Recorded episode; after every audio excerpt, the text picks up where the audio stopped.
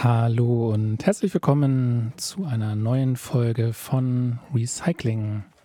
Hier im Freien Senderkombinat Hamburg, dem FSK auf 93,0 MHz oder als Livestream hier für euch Recycling. Das Thema heute heißt aktuelle Krisenbewegungen, Neonationalsozialismus und Islamismus. Wenn in politischen Kontexten von Islamismus gesprochen wird oder der Islam kritisiert wird, dann meistens von rechts. Mit Faschismus haben diese Positionen keine größeren Probleme oder denken, dass das Problem gegenüber einer sogenannten islamistischen Bedrohung gegenwärtig zu vernachlässigen sei. Die Islamismuskritik dient ihnen nur dazu, eigene reaktionäre und rassistische Positionen durchzusetzen. Das Drift-Bündnis Feminist Alliance for Communism versucht eine dezidiert feministische und kommunistische Position gegenüber faschistischer, neonazistischer bzw. rechter völkischer als auch islamistischer Politik zu entwickeln, die beide Formen in ihrer jeweiligen Spezifik sowie zusammen als zwei gegenwärtig besonders einflussreiche politische Bewegungen versteht. Im November 2018 haben sie dazu die Konferenz Feministische Allianzen gegen völkische Rechte und Islamismus organisiert.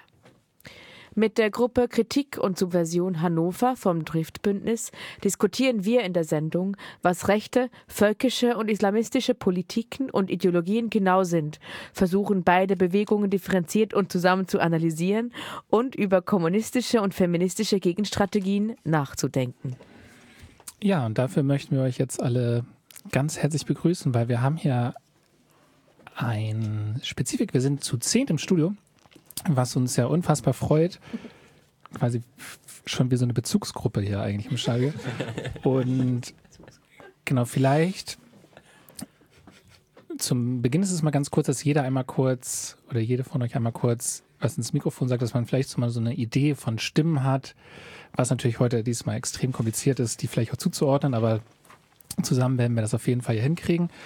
Genau, also genau, wollte einmal vielleicht alle kurz Hallo sagen und dann könnt ihr dann ja nach so einer kurzen Stimmvorstellungsrunde einmal äh, auch ein bisschen euer Bündnis und eure Gruppe dann im Speziellen vorstellen. Ja, hallo, danke, dass wir hier sein dürfen. Hallo. Hallo. Moin, moin. Hi. Hallo. Hallo, schön, dass Sie hier sind. Genau, und hier ist auch noch jemand neben mir. Äh, ja, genau. Ähm, was ich wir vielleicht noch vorwegschieben sollten, äh, wundert euch nicht, wenn es ab und zu ein bisschen knarzt, wenn ihr Stühlerücken hört. Oder äh, genau, wenn ähm, das Mikro hin und her gereicht werden sollten, da können durchaus mal Redepausen entstehen.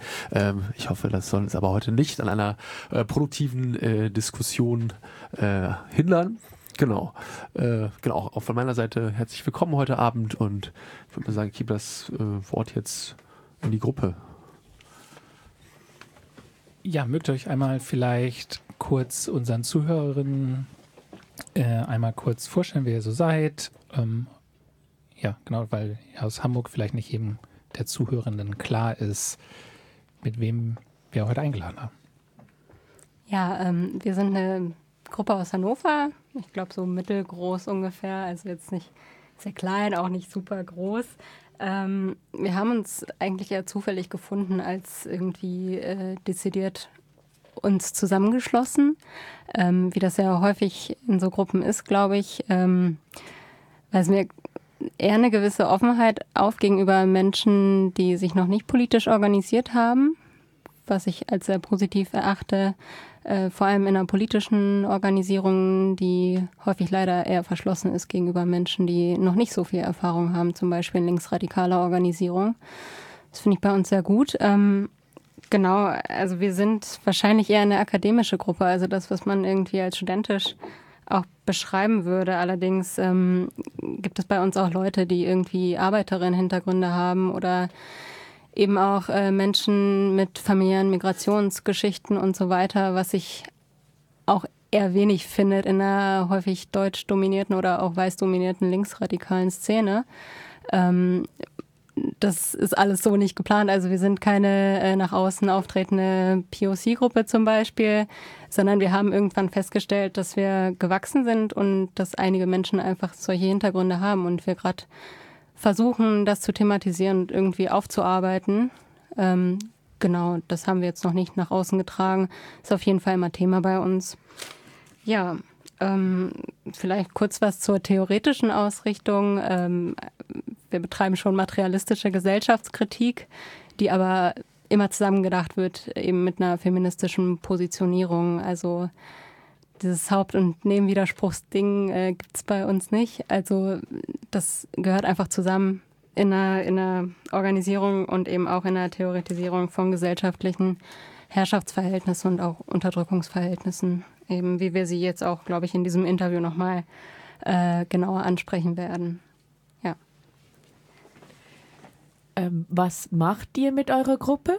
Was ist eure konkrete politische Praxis?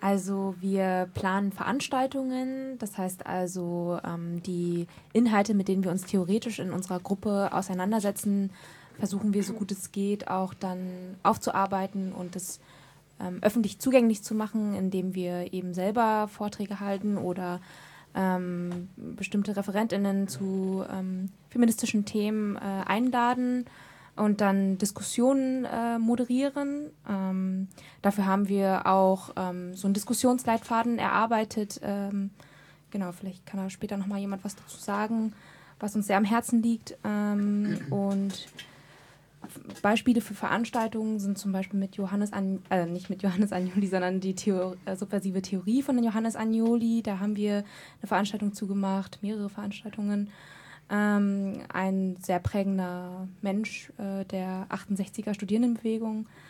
Ähm, dann haben wir zum diesjährigen Frauenkampftag, Frauensternchenkampftag, eine Veranstaltungsreihe gemacht, ähm, Ride statt Rosen, zusammen mit dem autonomen feministischen Kollektiv.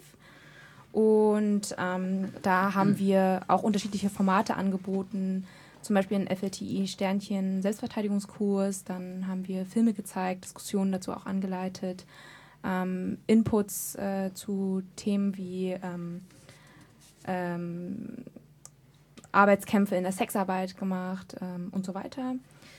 Genau, das so zu Veranstaltungen. Dann sind wir noch in verschiedenen Bündnissen, wie zum Beispiel eben dem Drift-Bündnis, was ja am Anfang erwähnt wurde. Dann auch bei Let's Push Feminism Forward, auch eine Veranstaltungsreihe im Prinzip ähm, in Hannover. Äh, dieses Jahr veranstalten wir noch gemeinsam mit anderen Menschen zusammen die Marcuse-Konferenz in Hannover. Und ähm, genau, dann noch sowas wie Non-POC, also niedersächsisches Polizeigesetz. Da engagieren wir uns auch gegen. Beim AfD-Bundesparteitag 2017 haben wir auch äh, gemeinsam was gemacht. Ja, also viel Bündnisarbeit, ähm, Veranstaltungen, so, das ist, das ist im Wesentlichen. Genau, gleichzeitig kann man auch nochmal herausstellen, dass ähm, wir auch oft äh, bereit sind, auch neue Formate auszuprobieren. Gerade in der Einführungswoche oder den Erstsemestertagen in der, Hochschule, in der Uni haben wir eine Stadtrallye angeboten zum Thema Frauengeschichte, in dem man halt auch mal äh, nicht immer nur ewig Vorträge oder Filme ähm, guckt und hört, sondern dass man halt auch aktiv auf, auf der Straße ist und sich Themen und ähm, selbst erarbeitet, was besonders gut äh, angekommen ist bei Leuten, die auch neu nach Hannover gezogen sind oder die ähm, noch nicht aus dem politischen Kontext kommen. Und zudem auch äh, haben wir im letzten Jahr ein feministisches Festival in Hannover organisiert. Das äh, hieß Sykorax und dort haben wir uns ähm, einmal mit politischen Themen beschäftigt, wie auch das Thema kritische Männlichkeit und haben gleichzeitig auch ähm, feministische Bands eingeladen, um halt auch sowas mal zu kombinieren. Noch eine, eine Frage, wie ähm, geht ihr in eurer internen Stru äh, Gruppenstruktur ähm, mit Gender-Problematiken um?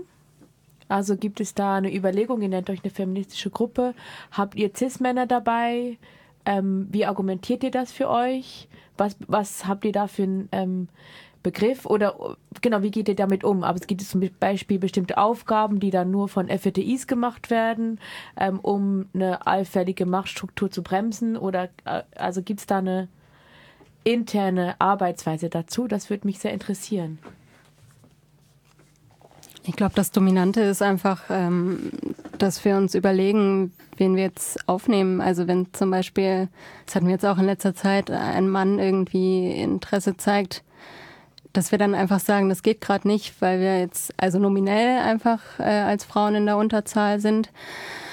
Aber auch also dieses Verhältnis von nomineller Repräsentanz, also ja in der Zahl weniger Frauen jetzt ähm, nicht immer was darüber aussagt, inwiefern jetzt äh, die Männer sozusagen in der Überzahl sind, also vom Auftreten her und so weiter. Und das super wichtig ist, ähm, auch wenn wir also weniger Frauen sind äh, und mehr Männer, auch da schon zu thematisieren, wie können zum Beispiel diese internen Dominanzstrukturen, die dann schon da sind, äh, thematisiert werden, um dann zu schauen, okay, wie gehen wir gerade damit um und ist es uns möglich, zum Beispiel noch einen weiteren Mann aufzunehmen. Also wir haben jetzt nicht uns nur an diesem Nominellen aufgehangen, sondern vor allem in der Arbeit miteinander. Das meinte ich ja schon am Anfang. Also dieses viel nach innen hin arbeiten und so weiter, was nach außen hin erstmal gar nicht so ähm, präsentiert wird oder zumindest zurzeit noch nicht. Ähm, genau, das, das ist so das, Genau, ähm, wir setzen uns auch regelmäßig mit kritischer Männlichkeit einfach auseinander und achten dabei auf sowas wie Redeverhalten und so ähm, und gucken, wie wir uns nach außen repräsentieren, ähm, wer übernimmt welche Aufgaben. Ähm, genau. Gleichzeitig haben wir auch in der Ratchet Rosen-Reihe ja einen Diskussionsleitfaden entwickelt, der das ja auch so ein bisschen aufgreift und thematisieren sollte. Nämlich, ähm, was bedeutet eine auch, ähm, sich als Mann auch zurückzunehmen bei Diskussionen und halt irgendwie vielleicht auch nicht immer sofort einzugreifen und ähm, auch Beiträge äh, so zu formulieren, dass sie auch für alle verständlich sind. Und diesen Diskussionsleitfaden hatten wir auch auf der Konferenz ausprobiert. Und ähm, den versuchen wir jetzt auch weiter zu integrieren in Hannover und bei Veranstaltungen glaube auch, wieso ähm, der Feminismus für uns auch so ein relevanter Punkt ist, dass wir ihn auch einfach als treibende Kraft hin zu einer befreiten Gesellschaft wahrnehmen. Also als die Kraft, die halt auch irgendwie eine wirkliche Gleichheit fordert. Genau, auf allen Ebenen der sozialen Frage. Der sozialen Frage schon ein bisschen leise geworden. Das haben alle gehört. Ja, also ich finde es noch wichtig zu sagen, äh, wenn, also wir streiten uns innerhalb der Gruppe. Ähm, sehr gut. genau.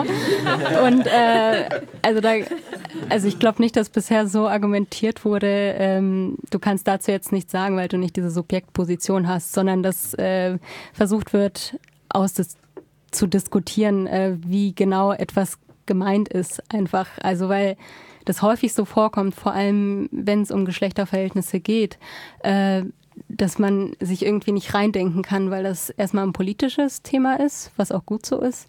Und dann ja auch irgendwie ähm, Subjektpositionen eine Rolle spielen. So, und das führt dann eben zu Streit und das ist auch okay. Und ich glaube, das äh, funktioniert ganz gut, dieses Streiten. ja. ja, vielen Dank. Und äh, dann äh, ist ja auch äh, würde uns ja auch sehr freuen, wenn sich das Streiten dann jetzt hier fortsetzt. Vielleicht, ich bin auch eine Sache, finde ich immer sehr neu, bin ich immer neugierig, quasi, ob es quasi spezifische Anlässe oder Gründe gibt, die quasi zum zur Bildung eurer Gruppe geführt haben, ob es quasi irgendwie ein Ereignis gab oder grundsätzlich oder genau das finde ich eigentlich immer spannend, so als Reflexion darüber, was eigentlich die Gründe sind, politisch sich zu engagieren. Wüsste gar nicht, ob wir ähm, ein spezifisches Ereignis nennen können. Ich glaube, es waren vor allem, wie gesagt, Menschen aus unterschiedlichsten Kontexten, die gemeinsam studiert haben, die sich dann auch einfach bestimmte ähm, Theorieansätze erschließen wollten, ähm, verstehen wollten, was nicht stimmt. So, und aus dem Kontext hat sich dann diese Gruppe bei herausgeschält. Es war aber ein Prozess, also das war nicht irgendwie, dass das ähm, von heute auf morgen, sondern das hat, hat über, einen, genau, über einen kontinuierlichen Prozess hat sich das im Grunde entwickelt, so dass auch heute die Gruppe nicht mehr die ist. Achso, ich war ein bisschen zu weit vom Mikro weg. Ähm, dass die Gruppe auch heute nicht mehr die ist, die sie zum Anfang war. Also wir haben auch ähm, viele, ähm, ja auch tolle Menschen gehabt, die sich in eine andere Richtung entwickelt haben oder wir haben uns in eine andere Richtung entwickelt, ähm, so dass wir heute in einer anderen Konstellation zusammen sind. Aber wir denken auch, dass das soweit eigentlich auch voll okay ist, dass das so ist. Ähm, genau, also wenn man jetzt sagen müsste, ein spezifisches Ereignis gab es nicht, sondern gemeinsame Interessen und ein erstmal vielleicht intuitives Verständnis dafür, dass irgendetwas nicht stimmt und der Versuch irgendwie herausfinden zu wollen, was nicht stimmt.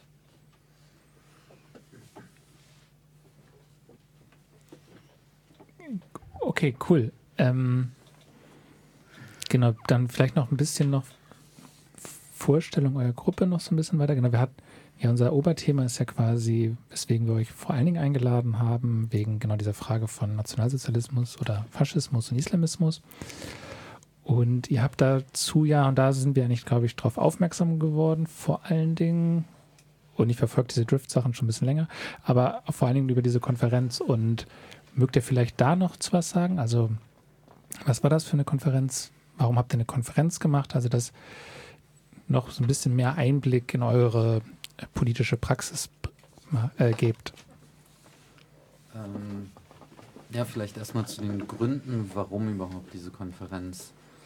Ähm, ja, das ist irgendwie, an sich wäre die Frage, warum man keine Konferenz oder warum das überhaupt ähm, erstmal einem merkwürdig vorkommt, eine Konferenz zu machen, in der es sich dezidiert irgendwie um Islamismus und die völkische Rechte irgendwie geht. Ähm, beziehungsweise wo viele dann irritiert sind, ist natürlich, wenn sich eine linksradikale Gruppe mit Islamismus auseinandersetzt. Ähm, und ich glaube, das war dann auch unsere Intention. Also tatsächlich zu schauen, warum wird sich damit nicht auseinandergesetzt? Ähm, weil wir ja schon im Vorfeld irgendwie gesagt haben, dass wir sehr vielfältige ähm, Biografien in der Gruppe haben und auch verschiedene Erfahrungshintergründe, war das für uns irgendwie, ähm, hat sich das so herausentwickelt, dass das ein Themenfeld ist, das wir auf jeden Fall bearbeiten wollen, weil darunter auch Menschen leiden. Das sind zwei Extreme, von denen wir sprechen, unter denen ähm, ja weltweit irgendwie ähm, Menschen nicht, nicht nur leiden, sie werden gefoltert, zurechtgestutzt, ähm, getötet. Und das ist einfach ein Bereich, den wir aufgreifen wollen, aber dabei natürlich nicht vergessen wollen, dass das eine gesellschaftliche Einbettung hat. Also es passiert nicht ohne. Deswegen, also einerseits sozusagen sich anzuschauen, das, was von rechts an Islam oder Islamismuskritik betrieben wird, für uns einfach keine Kritik daran ist. Also das, was da passiert, ist, eine, ist einfach eine rassistische Vereinnahmung. Ähm, das, da werden Menschen ja, im Kollektiv abgewertet und ähm, das ist dagegen wollen wir quasi auch argumentieren. Aber dann andererseits gibt es auch eine Tendenz und die hat sich bei uns auch irgendwie in der Diskussion oder innerhalb der Gruppe, aber auch im Bündnis irgendwie verstärkt ähm, herausgebildet, dass wir auch sehen, dass es innerhalb quasi einer, eines linken theoretischen Spektrums das Problem gibt, ähm, aus einer quasi aus, einem, aus einer falsch verstandenen Solidarität, würde ich es nennen, ähm, mit Menschen, die von Rassismus betroffen sind, sie manchmal zu objektivieren. Also sie nicht als, als Subjekte mit all ihren Fehlern, mit all ihren ideologischen irgendwie Einbettungen, mit all ihrem falschen Bewusstsein auch als das wahrzunehmen. Also vielleicht auf den Punkt gebracht, ähm, auch diese Menschen können scheiße sein. Und ähm, das gilt es, also es gilt so ein bisschen den Gegenstand ähm, zu normalisieren, dass das eben auch Menschen sind und ähm, dass sie quasi auch nicht davor gefeit sein können, ähm, in bestimmten Tendenzen kritisiert zu werden. Dabei natürlich nie zu vergessen, dass sie vor rassistischer äh, Kritik oder vor rassistischen Angriffen geschützt werden müssen. Das ist ganz klar. Ähm, genau.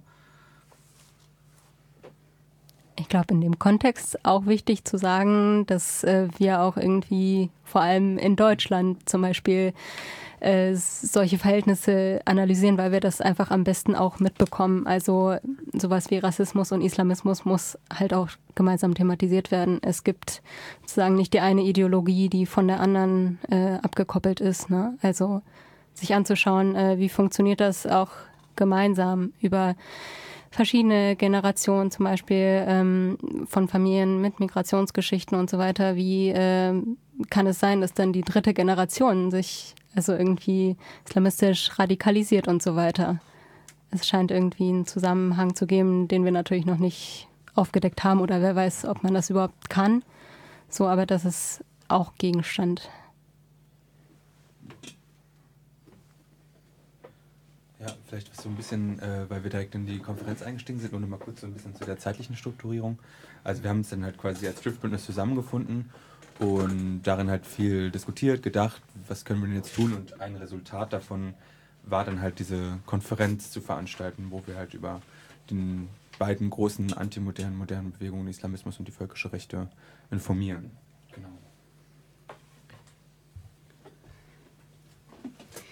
Genau. Und ähm, da wollten wir halt nicht nur ähm, sozusagen unsere Sicht einbringen, sondern möglichst viele Perspektiven ähm, zusammenbringen. Und ähm, deswegen haben wir halt im Vorfeld erstmal drei Schwerpunkte einfach festgelegt, also Islamismus, Feminismus und völkische Rechte und haben dann einen Call for Participation gestartet, also einen Aufruf, sich zu beteiligen und eigene Inhalte zu den Themen einzubringen. Und ähm, dadurch haben wir halt viele Beiträge erhalten, mit denen wir auch etwas aus der eigenen Blase herauskommen wollten. Genau, und es kamen dann auch Personen, die ähm, in anderen Initiativen aktiv sind oder ähm, in anderen Kontexten, die wir halt noch nicht so auf dem Schirm hatten. Es war auf jeden Fall schon relativ schnell klar, als wir uns auch als Bündnis zusammengeschlossen haben, dass wir was Großes brauchen, um halt irgendwie eine große Debatte anzustoßen. Und da ist halt die Konferenz als Methode einfach ähm, sehr gut, da dort auf jeden Fall auch viele Positionen geteilt werden können und das ein Ort ist, wo auch gestritten werden kann, weil es halt auch sehr ausgedehnt ist. Also nach dem Streit kann man auch wieder zusammenfinden und weiter in den Positionen diskutieren. Mhm gerade das Besondere an der Drift-Konferenz ist, dass wir halt auch Gruppen eingeladen haben, die wir nicht kannten und ähm, wo wir noch gar nicht wissen, wie die sich positionieren und ähm, um auch da diesen Austausch zu suchen, um halt eben nicht äh, bei einer Position stehen zu bleiben.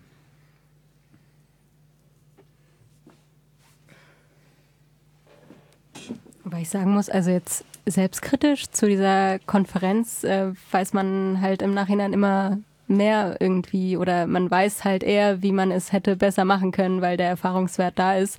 Ähm, den Aspekt, den ich vorhin angesprochen habe, also das Zusammengehen von Rassismus und äh, Radikalisierung, also islamistische Radikalisierung, das ist tatsächlich, glaube ich, zu kurz gekommen. Oder ich habe es einfach nicht so mitbekommen. Das ist, glaube ich, etwas, das gehört noch in diese Debatte rein. Aber es gehört erstmal rein, das sozusagen aufzubrechen, äh, was jetzt vorhin schon gesagt wurde. Also dieses einfach äh, migrantische Subjekte auch zu normalisieren. Ich nenne das mal so und äh, dann eben auch wahrzunehmen, okay, wir müssen da das, dieses Verhältnis auch kritisieren ebenso als, also mit einem emanzipatorischen Anspruch. Ja, ähm, böse Frage. Gebt ihr euch damit nicht eine Extremis also spielt ihr damit nicht eine Extremismustheorie in die Hände?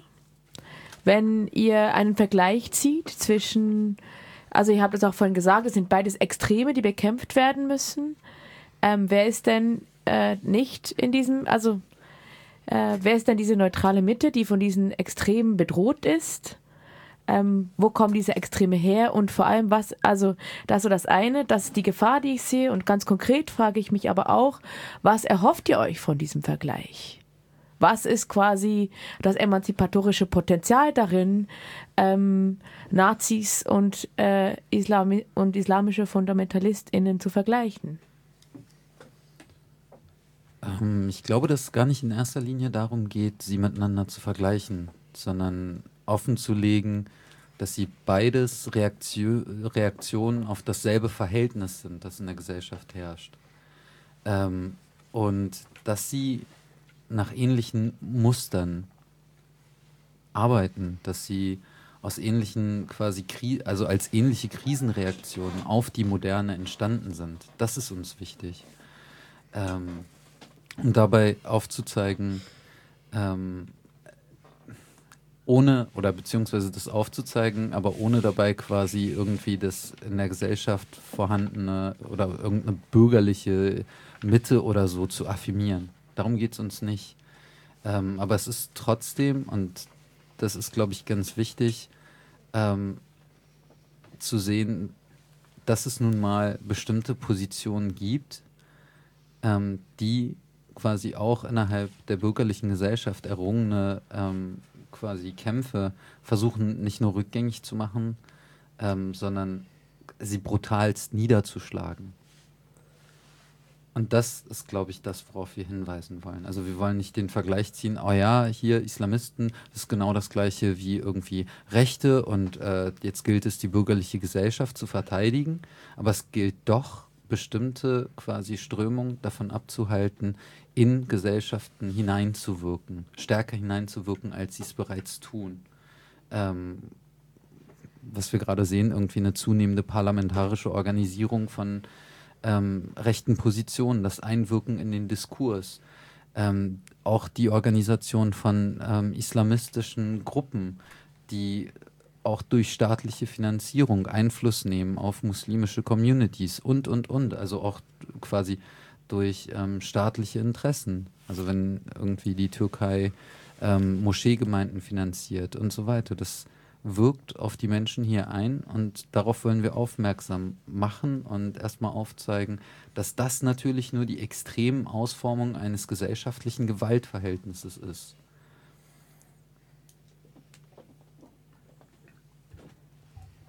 Also mir leuchtet das ein. Genau, jetzt ist die Frage, ob äh, Kunin, bist du schon überzeugt?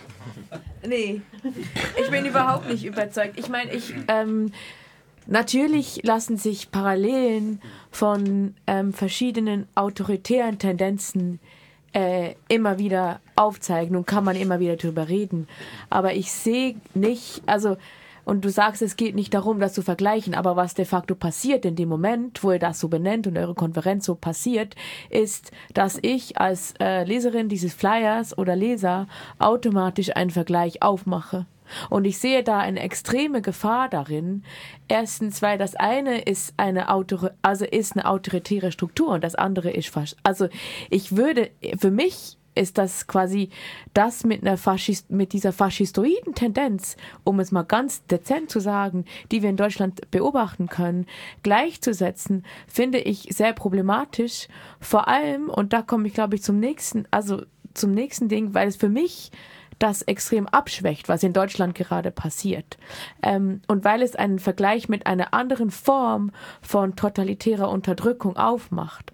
Ähm, weil Religion hat eine ganz andere Handhabe der, des Totalitarismus oder von Autorität, als es dieser Faschismus hat. Und ich finde das, also ich finde das extrem schwierig. Und ich finde es gerade auch schwierig, ähm, und das ist quasi meine nächste Frage, weil ich auch genau oder, oder, ja oder ich aber das, ich will nur kurz argumentieren, warum ich es schwierig finde. Nee, ihr, könnt ihr, okay, könnt auch oder ich, ich ja, genau. Sagt erstmal, ja, voll, ja. Vielleicht kannst du das ja auch daraus noch so ganz ja. gut. Genau, ja, vielleicht, voll. Vielleicht gehe ich da dann nochmal kurz drauf ein, weil das nicht ganz klar geworden ist. Ähm, als was verstehen wir eigentlich Islamismus? Also darum dreht sich ja die Frage. Du hast genau. das gerade irgendwie als einen religiöses Phänomen bezeichnet und das andere irgendwie als eine faschistische Tendenz innerhalb der Gesellschaft. Wir würden das eben nicht einfach so trennen.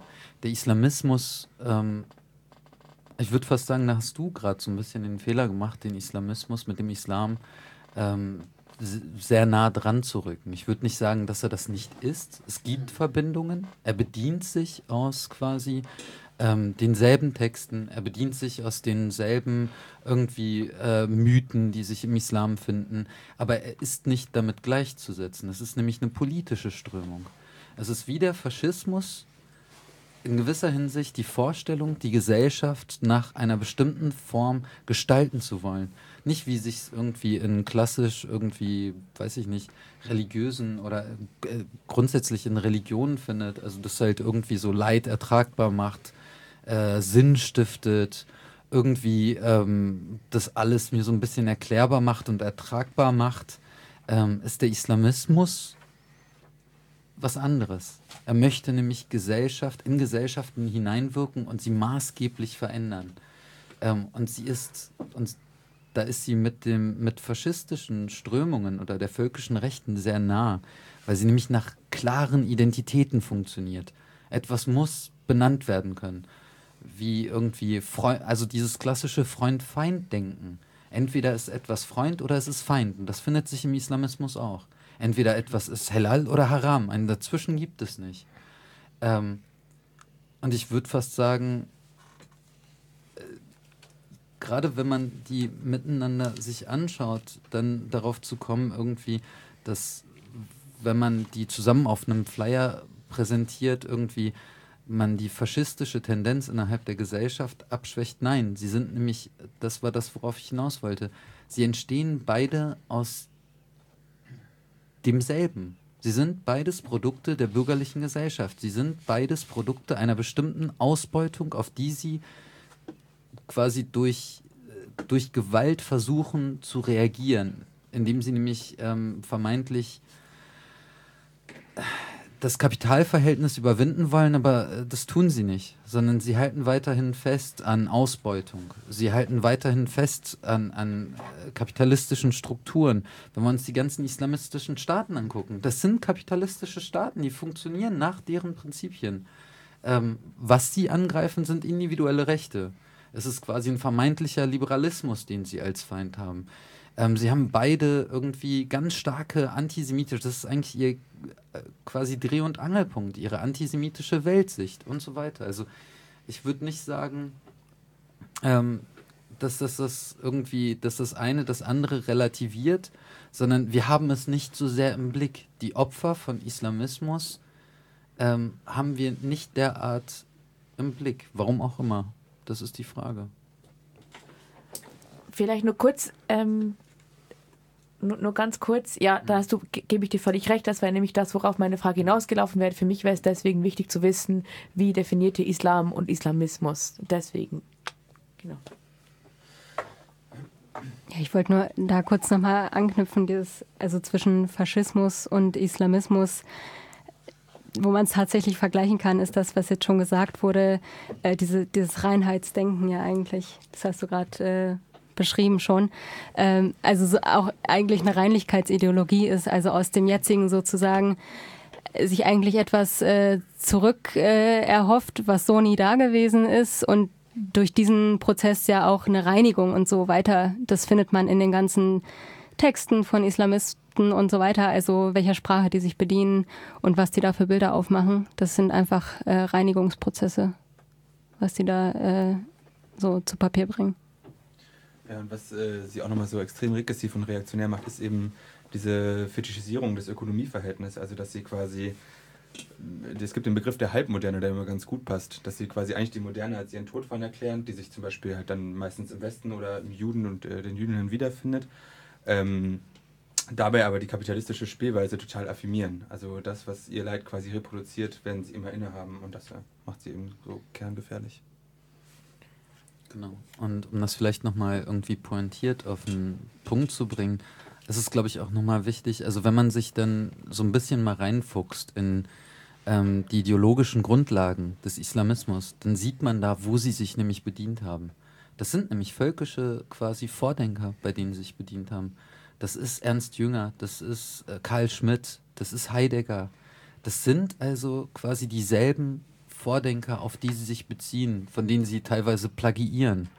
Ähm, und das darf man nicht, das darf man nicht vergessen. Also ähm, weil das oft irgendwie untergeht, als sei das irgendwie der Islamismus irgendwo aufgetaucht. Nein, das ist vor allem auch in den 20er Jahren irgendwie stark aufgekommen als eine Reaktion auf ein Phänomen, das so in Europa, also es gab die gleichen Antworten, die nämlich darauf reagiert haben, quasi ähm, ihr, Heil in irgendeiner imaginierten Gesellschaft zu suchen, die sie dann in die Zukunft projizieren und als politisches Projekt versuchen umzusetzen, das aber, genau wie eben gerade schon gesagt wurde, immer darum geht, durch Gewalt, durch möglichst viel Gewalt und einer Neugeburtsfantasie ähm, herzustellen. Ob jetzt die Rasse geboren werden muss, ob eine bestimmte Vorstellung der Umma geboren werden muss, alle, die da nicht reinpassen, sind die Leidtragenden und müssen, wenn sie nicht anders quasi ähm, beseitigt werden können, durch diese Kräfte getötet werden. Und das ist diese da drin steckende Reinheitsfantasie. Und das findet sich bei beiden. Mm, Wo ist der Unterschied zur mm, Wiedergeburt oder zu dieser Art von, also wo ist denn der Unterschied zu einem Totalitarismus unter Stalin? Also die Frage habe ich jetzt noch nicht verstanden. Naja, also es geht ja darum, wenn wir von diesem Wiedergeburts- und Reinheitsgedanken sprechen und wenn du sagst, es ist egal, ähm, ob es um das Volkssubjekt geht oder worum es genau geht, du würdest das quasi alles miteinander äh, gleichsetzen. Das Problem ist diese Gewalt und dieses Wiedergeburts- und dieses quasi revolutionäres Morgengrauen-Denken. Da komme ich, da, deswegen meine ich, für mich ist das alles eher ein Totalitarismusbegriff ähm, und das, und was für mich eine andere Stufe ist als ein Vergleich mit Faschismus. weil er, glaube ich, ähnlich eliminatorisch funktioniert. Also dieser Hass auf das Abstrakte, ähm, der sich da drin findet, ist, glaube ich, nochmal eine andere Stufe. Da ähnelt es dann tatsächlich stärker ähm, ja, bestimmten anderen faschistischen Spielarten. Also einmal diese Vorstellung ähm, einer, einer einer glorreichen Vergangenheit, die es in die Zukunft projiziert, wieder aufzuerrichten gilt, aber mit halt modernen Mitteln, was schon angesprochen wurde, also mit modernen Mitteln. Sie lehnen ja alle ähm, dabei nicht die technischen irgendwie Hilfsmittel der Moderne ab. Die wollen sie alle haben. Ähm, was sie nicht wollen, sind aber irgendwelche individuellen Rechte. Ähm, quasi irgendwie eine Entfaltungsmöglichkeit. Ganz kurz dazu, man muss vielleicht dazu Genau. sagen, das, was man, wie es nennen könnte, die vermeintlichen Freiheiten, die der Liberalismus so mit sich bringt, wo man natürlich, natürlich immer bei bedenken muss, dass äh, das im kapitalistischen Verhältnis auch nur eine Form von Unfreiheiten darstellen wird, aber dass die, die es tatsächlich schon gibt, die werden abgelehnt. Genau, und der zentrale Bezugspunkt, der absolut zentrale Bezugspunkt ist einmal quasi ähm, die Vorstellung ähm, der, ja, der,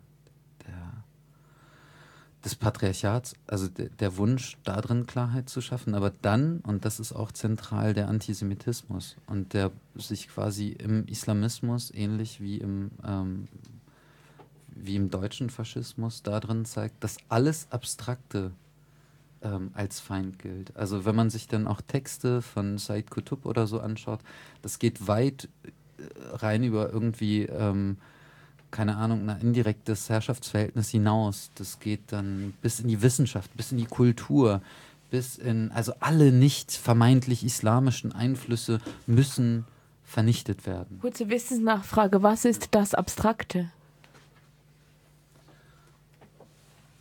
Ja, das Abstrakte ist im Grunde das, was ähm, die Reaktionären dieser Welt zum Abstrakten erklären. Also, Aber also vielleicht kann man da schon irgendwie anfangen, wenn Ja. man sich über die kapitalistische Verwertung Gedanken macht. Also das konkret Produktschaffende, was als was Gutes identifiziert wird. Also wir schaffen jetzt gemeinsam, gerade im Nationalsozialismus gab es das sehr, sehr stark. Ja, ich könnte einfach das Mikrofon ein bisschen bewegen, dann wäre es auch einfacher für mich. Vielen Dank. Ähm, genau, gerade im Nationalsozialismus gab es das sehr, sehr stark. Wir haben jetzt hier das schöne Produkt geschaffen, das äh, ist gemeinsam gemacht und das ist was Gutes. Und dann gibt es den abstrakten Charakter, der, für, der quasi der Geldwert der Ware. Und der wird dann, wenn man es jetzt wirklich aufs Kapitalverhältnis bezieht, abgespalten kann halt aber nicht als dem Kapitalismus innewohnend erkannt werden. Das macht es so gefährlich, dass man das auf etwas projizieren muss. Aber es gibt dieses gute Produktschaffende, was wir jetzt haben, und dieses böse Geldwertschaffende, was negativ ist und auf etwas projiziert werden muss. Das wäre also das, was das Abstrakte im Kapitalismus direkt Ich checke darstellt. nicht. Wirklich nicht. Ich check's wirklich nicht. Dann macht ja nichts. also weiß nicht. Also wir können es ja, wir können es ja vielleicht noch mal versuchen. Ähm, grundsätzlich ist es ja quasi oder ist eine ideologische Verblendung innerhalb der quasi, ja, innerhalb der kapitalistischen Ökonomie die, dass Menschen arbeiten müssen. So. Und dass diese Arbeit Gesellschaft schafft. Das ist die Zivilisation. Menschen arbeiten und dadurch schaffen sie quasi die Gesellschaft. Dabei, und das geht zurück auf einige ähm, quasi Theorieansätze, entsteht eine, eine Spaltung dieser quasi zwei Seiten, die das Produkt im Kapitalismus hat. Also einmal seine abstrakte Seite des Geldes, also wenn ich von dem Wert von einem Gegenstand spreche, dann hat er einerseits das, was die Menschen gleich mit seinem Wert assoziieren würden. Also, keine Ahnung, diese Flasche kostet drei Euro. Und auf der anderen Seite hat es den Wert, dass ich da dran ähm, Wasser speichern kann, um später zu trinken. Das wäre dann sozusagen der Gebrauchswert, den der Gegenstand hat.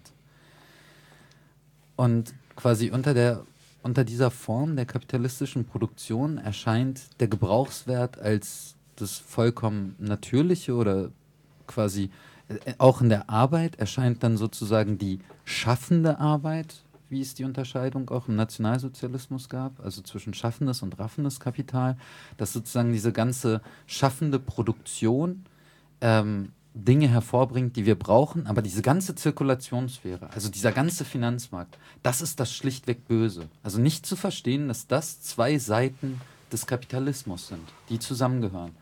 Ohne innerhalb des Kapitalismus kann ich nicht produzieren ohne auch die Geldwirtschaft, die da drin stattfindet, ohne die gesamte Finanzwirtschaft, die da drin stattfindet. Das wird aber abgespalten, sozusagen in, in dieser Vorstellung. Das, das eine ist das Gute, das andere ist das Böse. Wenn dann irgendwie davon geredet wird, äh, unsere, keine Ahnung, dann werden halt ausländische Finanz Banken oder sonst irgendwas äh, als das Böse identifiziert und aber hier der gute deutsche Ausbeuter, der bei, weiß ich nicht, VW oder sonst irgendwas mich ausbeutet, das ist okay. Also das gehört sich so. Also das dahinterliegende Ausbeutungsverhältnis wird nicht erkannt. Und in dieser Denkweise kommt es sozusagen zu einer Projektion des Ganzen. Das heißt, diese abstrakte Seite wird in bestimmten Menschen identifiziert. Also es wird auf sie projiziert und identifiziert. Und in dem Fall ist es so quasi, dass es einerseits auf die Juden äh, auf die Juden projiziert wird, auf Jüdinnen und Juden, und dann dort quasi vermeintlich identifiziert, jetzt verfolgt werden kann und dadurch kann dieses Ausbeutungsverhältnis vermeintlich überwunden werden. Das geht so natürlich nicht auf. Also das ist so ein bisschen, ich weiß nicht, ob es das jetzt klarer gemacht hat, ja, aber das viel ist so. klarer. Ja, also ich verstehe jetzt auch äh, euren theoretischen Gedanken dahinter. Also muss nicht heißen, dass ich einverstanden bin, aber ich verstehe. genau, aber also das ist jetzt gerade eben schon so gesagt, aber das ist dann halt genau auch das, äh, wo der Antisemitismus dann halt dazukommt, dass man das da halt so mhm. perfekt mit identifiziert werden kann mit 2000 Jahre, mit über äh, verfolgende Jüdinnen und Juden mehr als mehr, seit mehr als 2000 Jahren und diese Ideologie, die es einfach schon so lange gibt, da halt perfekt aufeinander trifft. Ne? Und deswegen da der Antisemitismus sowohl in der völkischen Rechten als auch im Islamismus so verbreitet ist. Ähm, bist du mit dieser Antwort bisschen schlau geworden, äh, Kunin? Ja, erstmal, ich glaube, ich habe dann später noch ein paar Fragen dazu, zu dem, was hier, oder kann ich auch jetzt stellen, zu dem, was ihr vorher gesagt habt, zum, was ist das falsche Bewusstsein? Ähm, aber das ist vielleicht, führt das zu weit und ich glaube, ähm, Matt wollte schon lange mal eine Frage nee. stellen. Ja, ich weiß nicht, ob das so weit fällt. Wir müssen halt schauen, dass wir das nicht aus dem Blick verlieren, wenn das ja. noch deine Frage ist. Ich glaube, so ein bisschen vielleicht den Hintergrund den theoretischen, den du vielleicht nicht hast, ist eigentlich quasi genau aus dieser diese Idee, wie erklärt man Antisemitismus und Antisemitismus so zu erklären, dass es ein spezifisch modernes kapitalistisches Phänomen ist, im Gegensatz zum Antijudaismus, der sich daraus erklärt, dass die Gesellschaft irgendwie der konkrete Schuldige irgendwie schwer auszumachen ist. Aber wenn man ihn dann ausmachen möchte, um irgendwie eine Erklärung für sein Leid zu machen, dann bietet sich an, das gerade bei jüdischen Menschen zu machen. Und das ist quasi das, was der Kapitalismus quasi nahelegt. Ähm, es gibt natürlich noch andere Theorien, aber das ist, scheint mir auch auf jeden Fall erstmal eine plausible zu sein, weil ich glaube, das, was mir so gut gefällt an euren Ansatz, ist, dass quasi genau, ich habe mich eben genau immer so gefragt, okay, wie kriegt man Islamismus und Nationalsozialismus irgendwie zusammen, ohne quasi emanzipatorische Standards aufzugeben und wenn man quasi so die Islamkritik oder Islamismuskritik der Bahamas oder so anguckt, dann funktioniert das halt nicht. Und ähm, das sehen wir genau. genau, deswegen finde ich es eigentlich, und wenn man sich quasi die Weltereignisse anguckt mit IS und in Frankreich und so, das ist ja quasi die Terroranschläge machen ja sowohl Nazis ständig, als auch Menschen, die sich quasi auf den Islam beziehen oder Islamismus. Ähm, und was ihr jetzt so gesagt hattet, genau, es sind zwei Momente, der, also zwei äh, moderne Krisenphänomene, die quasi eine Antwort darauf finden. Und dann hatten wir gesagt, diesen martialisch-manichistisches, also ein Weltbild von Feind und Freund. Es gibt eine Idee von einer reinen Gesellschaft, wo alle Differenz ausge, ähm, ausgemerzt ist, äh, antidemokratisch, antisemitisch. Ich weiß nicht, was er noch alles so gesagt hat. Es gibt doch vielleicht sowas wie eine, wobei das vielleicht noch so ein bisschen different, ja? Frauenverachtung, äh, Frauenverachtung. als zentraler Bestandteil. Äh, ja, glaube ich, schon wichtig. Naja, ja, genau. Und wenn wir das, das noch weitersprechen, dann wäre doch die Frage, wieso da überhaupt noch den Unterschied zu machen. Also, genau, vielleicht, das finde ich noch, noch mal spannend, euch zu befragen. Mir scheinen die, äh, die, die, die Gemeinsamkeiten erstmal zu überwiegen. Also könntet ihr vielleicht da noch ein bisschen was sagen, weil das finde ich spannend. Wo würdet ihr denn vielleicht auch Unterschiede sehen, damit das genau eben trotzdem noch differenziert bleibt, bei trotzdem quasi als zwei menschenverachtende und tödliche Ideologien und Gedanken, aber vielleicht trotzdem, was ja auch für die politische Praxis dann relevant später noch.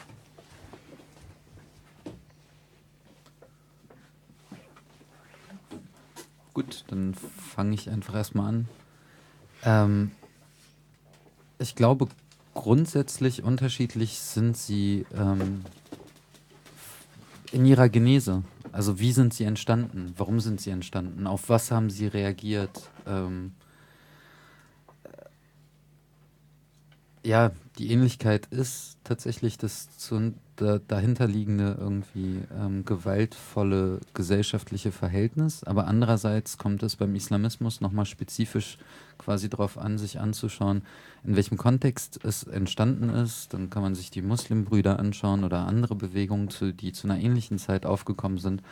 Und die verstehen sich immer auch als ein antikoloniales oder eine antikoloniale Bewegung. Ähm, und ich glaube, das ist da dann das Entscheidende. Also es ist nicht zufällig, dass sie dann auftauchen, wenn sozusagen dieses moderne, abstrakte, indirekte Herrschaftsverhältnis in diesen Gesellschaften anfängt, sich durchzusetzen.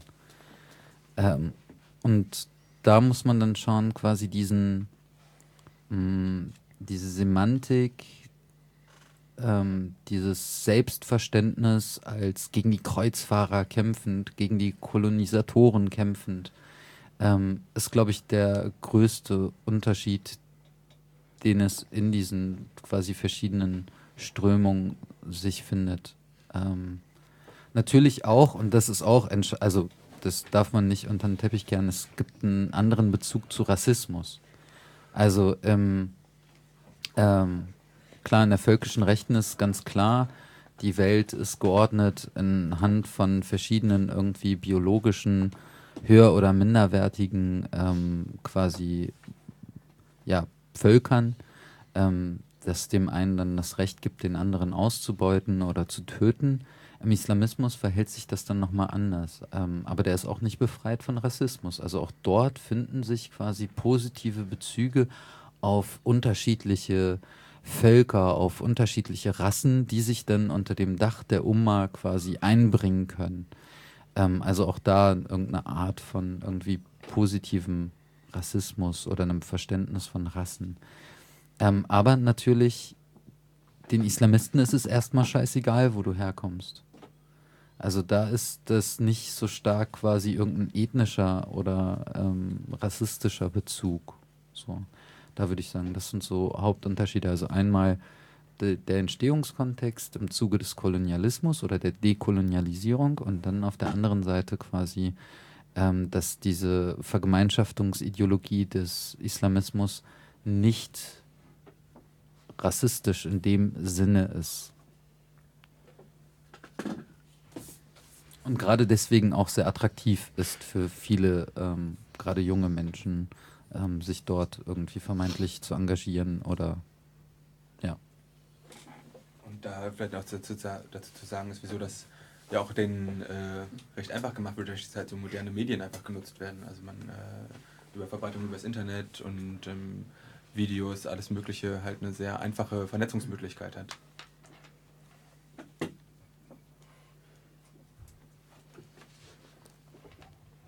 Dann hätte ich gleich noch eine Frage, genau. Mir scheint es aber, das wäre jetzt quasi eine, oder genau, welche Rolle spielt dann noch Religion? Weil wenn ich mir nochmal so die beiden Phänomene so angucke, dann würde ich schon sagen, irgendwie, dass Religion vor allen Dingen erstmal vielleicht Beiwerk ist, aber schon noch irgendwie so Sachen relevant macht, wie bestimmte Orte, die quasi eine ganz andere, eine religiöse Aufgeladenheit haben. Und dann noch diese Idee von Transzendenz, dass quasi diese Selbstmordanschläge erstmal so eine Praxis sind, die Nazis eher, die nehmen es auch gerne in Kauf, erschossen zu werden, aber es ist nicht unbedingt notwendig. Und wenn man jetzt Breivik anguckt und diesen Christchurch, die wollen ja gerade nicht erschossen werden, damit sie quasi noch den, den, den, äh, den Gerichtsprozess auch weiter Werbung für sich machen können. Ich glaube, das hast du ganz gut zusammengefasst eigentlich schon. Also, dass Religion äh, im Islamismus schon auch eine Rolle spielt, der aber als äh, politische Ideologie sozusagen auch in muslimische Communities zum Beispiel reinwirken kann und das häufig auch tut leider. Also gerade so das, ähm, wie soll ich das nennen? Also, dass sich äh, das Verständnis davon zum Beispiel durchaus verschiebt, äh, wer jetzt als äh, muslimisch gilt und so weiter, wie man überhaupt muslimisch gilt. Das jetzt erstmal als Beispiel einfach nur. Ähm, das hat sich zum Beispiel teilweise islamistisch verschoben, wenn ich so nennen kann. Also rein so aus Erfahrungshintergründen. Ähm, das zum Beispiel muss man irgendwie äh, Gebet aussprechen, um als äh, Muslima zu gelten oder als Muslim. Äh, wobei halt viele Menschen, die ich äh, so jetzt erstmal nicht als Islamisten oder so wahrnehmen würde oder die da, dahinter, also auch nicht hinter dieser Ideologie stecken, äh, denken, äh, man wäre das qua Geburt sozusagen und äh, das schon eine Verschiebung eigentlich ist, wenn man so möchte. Also das würde ich schon sagen, dass sich das in den letzten paar Jahrzehnten so verändert hat. Und das interessant ist zu schauen, warum ist das so? Also wie kann es sein, dass Menschen, die überhaupt gar nichts damit zu tun haben, trotzdem so Versatzstücke ähm, aus einer islamistischen Denke eigentlich aufnehmen.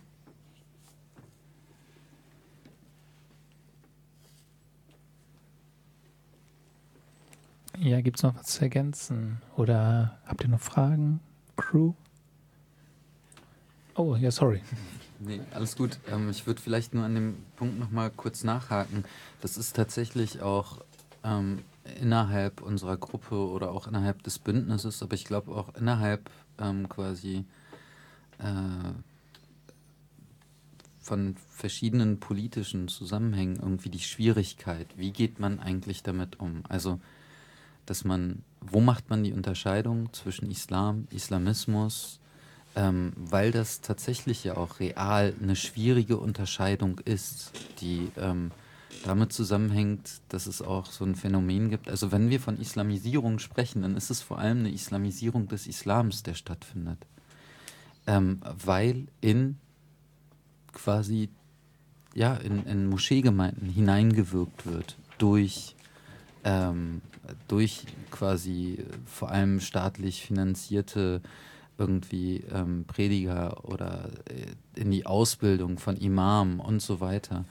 Ähm, wo quasi sich dann bestimmte ehemals radikale Vorstellungen, die so quasi in dem Mainstream-Islam nicht vorhanden waren, sich da reinträgt und dort dann quasi zu einer Radikalisierung auch ähm, äh, quasi zu einer Radikalisierung führt. Ähm, das wurde ja gerade schon ausgeführt, aber das geht halt auch in ganz vielen anderen Bereichen irgendwie. Ähm, und ja, deswegen ist halt eine, eine strikte Unterscheidung an der Stelle schwer, aber sie muss getroffen werden. Also zumindest muss sie, muss die Differenz klar gemacht werden. Dass das eine nämlich quasi ein religiöser Deutungsrahmen von Welt ist und das andere quasi der, direkte Versuch, die Welt nach diesen Vorstellungen umzugestalten. So. Ja, und andere Menschen damit ähm, ihrer Rechte zu berauben. Ja. ja, dazu vielleicht zwei Sachen. Das eine, du hast jetzt gerade gesagt, dass es ja schwierig sei, einen Unterschied zu machen oder eine genaue Grenze zwischen Islam und Islamismus. Ich finde das gewagt, wenn nicht sogar sehr problematisch, das so zu sagen. Also sehr aus meiner persönlichen Perspektive. Denn all die Dinge, die du vorher genannt hast, sind ja ganz klar eben Auswüchse eines Fundamentalismus und das andere ist eine Religion. Und äh, das ist nicht zu unterschätzen, sich mit solchen Thesen hinzustellen, ist für mich schon wieder ein Schritt zu weit rechts. Also halte ich für für eine Gefahr. Und ebenso, wenn ich noch für noch gefährlicher erachte ich es, das Wort Islamisierung überhaupt zu verwenden. Weil das aus meiner Sicht, ähm, wenn wir uns die Macht von Sprache vergegenwärtigen, ähm, wie ein Diskurs aufrechterhalten wird, ähm, gewinnt äh, eine Seite immer dann, wenn ihr Wort normalisiert wird und in den Alltagsgebrauch übergeht.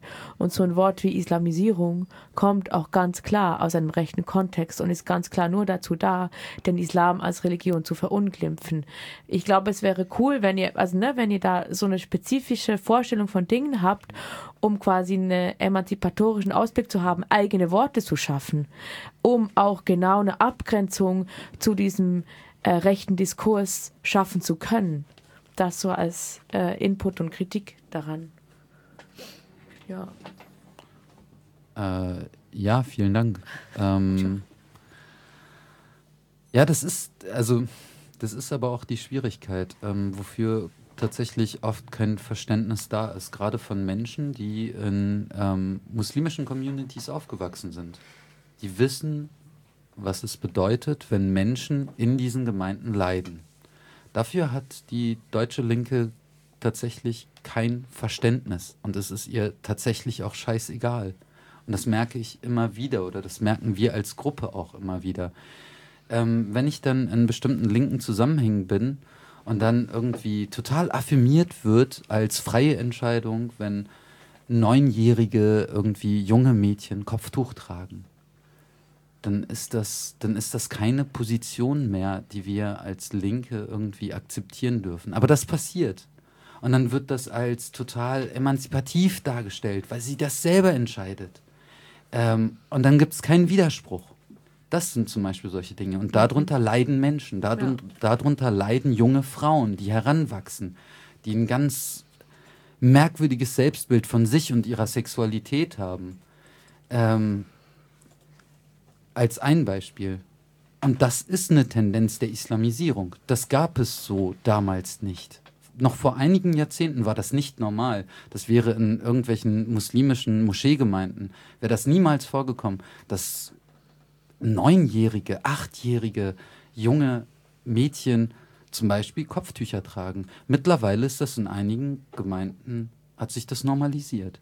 Auf der anderen Seite, dass quasi in bestimmten ähm, auch Einflussnahmen in DITIB-Gemeinden, die der Dianet in der Türkei unterstellt sind, ähm, zum Beispiel antikurdische Propaganda gemacht wird, ähm, dass dort äh, quasi ähm, bestimmte der, der Kampf von Kurdinnen und Kurden gegen den IS als Terrorismus irgendwie den Menschen präsentiert wird. Das sind alles genau diese Tendenzen, von denen wir sprechen und die quasi immer stärkeren Einbezug von Religion als Ideologie, also einer bestimmten islamistischen Strömung als Ideologie zu instrumentalisieren und sie dann quasi in Stellung zu bringen gegen bestimmte emanzipatorische Errungenschaften. Ähm, da würde ich sagen, irgendwie, das ist nicht rechts. Das ist nicht rechts aus dem Grund, weil es uns nicht darum geht, irgendwie Menschen grundsätzlich zu verteufeln, sondern wir verteufeln diese Position, wir verteufeln die Gesellschaft, die die Menschen dafür anfällig macht. Und nicht quasi die einzelne muslimische Person. Ob die glaubt oder nicht, das ist erstmal nicht das, was uns interessiert, sondern uns interessiert es, warum wird sie anfällig für extreme Positionen. Und da sind politische Interessen hinter. Und das wollen wir thematisieren. Ich muss ja auch sagen, also dass dieser Begriff Islamisierung äh, von dieser äh, Neurechten und so äh, in einem anderen Kontext verwendet wird und ich das super schwer finde zu sagen, okay, dadurch, dass wir jetzt diesen Begriff verwenden, hat der Begriff jetzt sozusagen gewonnen und der Begriff hat dann keine verschiedenen Funktionen oder Positionen mehr. Also da muss man schon auch gucken, schon sagen, dass die äh, Analyse hinter diesem Begriff wichtig ist, einfach um zu schauen, also wie wird das argumentiert, äh, dass jetzt dieser Begriff äh, angewandt wird und so weiter.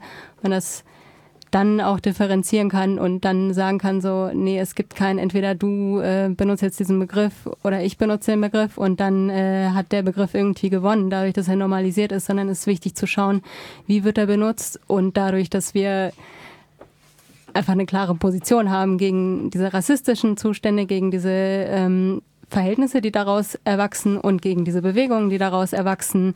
Und wir sagen, das ist überhaupt keine Kritik, weil eine Kritik äh, einer Analyse bedarf und eine, eine Kritik bedarf ebenso an Konzepten und so weiter, einer historischen Perspektive, was diese ganzen rechten Bewegungen und Gruppierungen eben nicht haben, sondern wie jetzt schon gesagt wurde, dem einfach nur eine Verteufelung von Individuen und ganzen Menschengruppen zugrunde liegt, äh, sich das dann auch, wie auch schon gesagt wurde, geklärt hat, beziehungsweise eben auch nicht als rechte Position fungieren kann. Ja, und äh, vielleicht an der Stelle nochmal gesagt, zum einen äh, kämpfen wir natürlich gegen, war das jetzt okay, dass ich? Ja, ja. Also, gut, äh, gegen äh, reaktionäre Kräfte und Strukturen, aber natürlich beinhaltet unsere Kritik auch immer eine generelle Kritik, äh, Religionskritik da auch Religionen, wenn man gesellschaftskritisch arbeiten will, einfach immer ein relevanter Faktor sind dafür, dass sie halt quasi eine metaphysische und transzendente Erklärung der Welt erstellen, die es schafft, mit ihrer Illusion von etwas Höherem, was man im Diesseits findet, über das reale Leid, was man im Leben erfährt, so ein bisschen nicht hinwegzutäuschen. Sie verklären es so ein bisschen. Also natürlich es, ist es auch zum einen steht es auch aus einer kapitalistischen Misere, dass äh, man versucht, ähm, irgendwie mit den Missständen umzugehen, mit denen man alltäglich konfrontiert ist. Aber das muss man einfach allgemein kritisieren, damit ein besseres Leben möglich wird. Ja, ich glaube, es können an dieser Stelle mal eine ganz gute Pause machen, vielleicht. Ja. Also um einmal kurz durchzuschnaufen, äh, Zigarettenpack. äh, ich hätte euch sofort gefragt, wir fangen dann mit Beyoncé und Jay-Z an, soweit ich weiß. Das mal live im Radio machen können. Ne? okay, jetzt ist dann die Stimmung ist gelockert. Wollt ihr noch jemanden grüßen? darf, ich, darf, ich, darf man das Werbung machen? Äh, könnt Aber auch darf jetzt? ich erstmal meine Mama grüßen? Das würde ich auch gern machen. Ich äh, grüße meinen Papa, meine Schwester und Anissa. Und unsere Genossin von Drift natürlich. Stimmt das? Ja, und ich möchte ganz gerne Bunny grüßen. Okay, dann äh, diese Phase gibt es natürlich gleich nochmal, aber jetzt erstmal ein bisschen. Äh,